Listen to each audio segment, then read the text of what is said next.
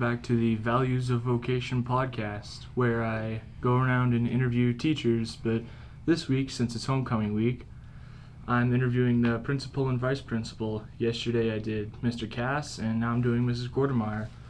Hello. Hello. Thanks How- for having me on your show. Yeah, uh, great to have you here. So, getting right into it, uh, were you a teacher before you were a principal? Yes. Uh, what did you teach? Uh, I taught elementary PE. Yeah, I would know. I was in your PE class when I was in sixth grade. Yes, you were. Uh, are you a coach of any sport? Not currently, no. Have you coached a sport though? Yes. Oh, I see. Uh, coached many from my kids when they were little all the way through varsity girls basketball.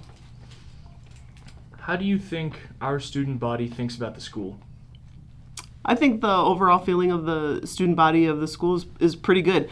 I think there's some kids that that think school is boring or they don't understand why they do the things they do, but um, I think that's common in every school. I think probably some of us teachers probably thought that as kids sometimes too. However, when you uh, get a little maturity and get older, you realize that school really did serve a purpose. There are a lot of things that we're teaching besides the English and the math and all that stuff. So there's a lot of social stuff that happens too. Yeah, I totally agree with that. So, what do you think that we can give our school to have us have more Wildcat pride?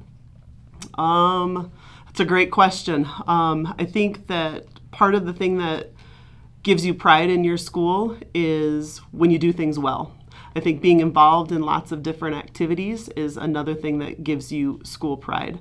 Um, it's it's a pretty incredible feeling. Again, being a coach and, and a PE teacher, I think being uh, part of a team and representing your school is uh, something that is a great honor to have.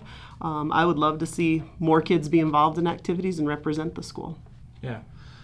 And I feel like part of it as well too is, you know, at the beginning of the year every year Mr. Cass does that little presentation thing where he shows the school where we placed in the map test scores and the uh, the state stuff.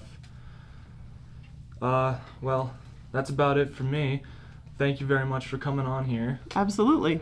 Uh, thank you for doing this in homecoming week when you're so busy. It is kind of a crazy week, but it's a fun week too. So Yeah. thanks for having me. Thank you for coming on. Uh, have a good day. You too.